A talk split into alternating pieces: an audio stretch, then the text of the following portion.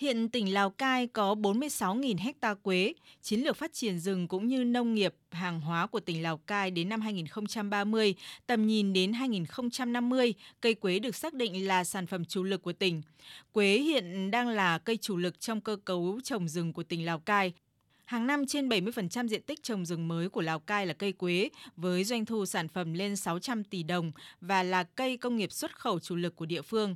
Thời gian tới Lào Cai sẽ hình thành vùng trồng quế tập trung theo hướng sản xuất hàng hóa, nâng cao giá trị gia tăng và phát triển bền vững tại các huyện Bắc Hà, Bảo Yên, Bảo Thắng, Văn Bàn, Bát Sát. Ông Tô Mạnh Tiến, Phó Giám đốc Sở Nông nghiệp và Phát triển Nông thôn tỉnh Lào Cai cho biết.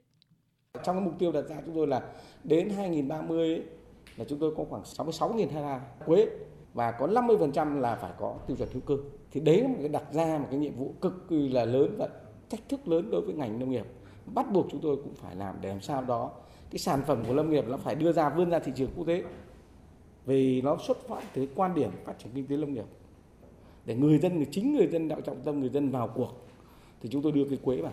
Thì hiện nay có những vùng chúng tôi không phải mất tiền, nhà nước không phải đầu tư mà người dân tự bỏ tiền ra người dân trồng quế tỷ lệ che phủ rừng rất là cao.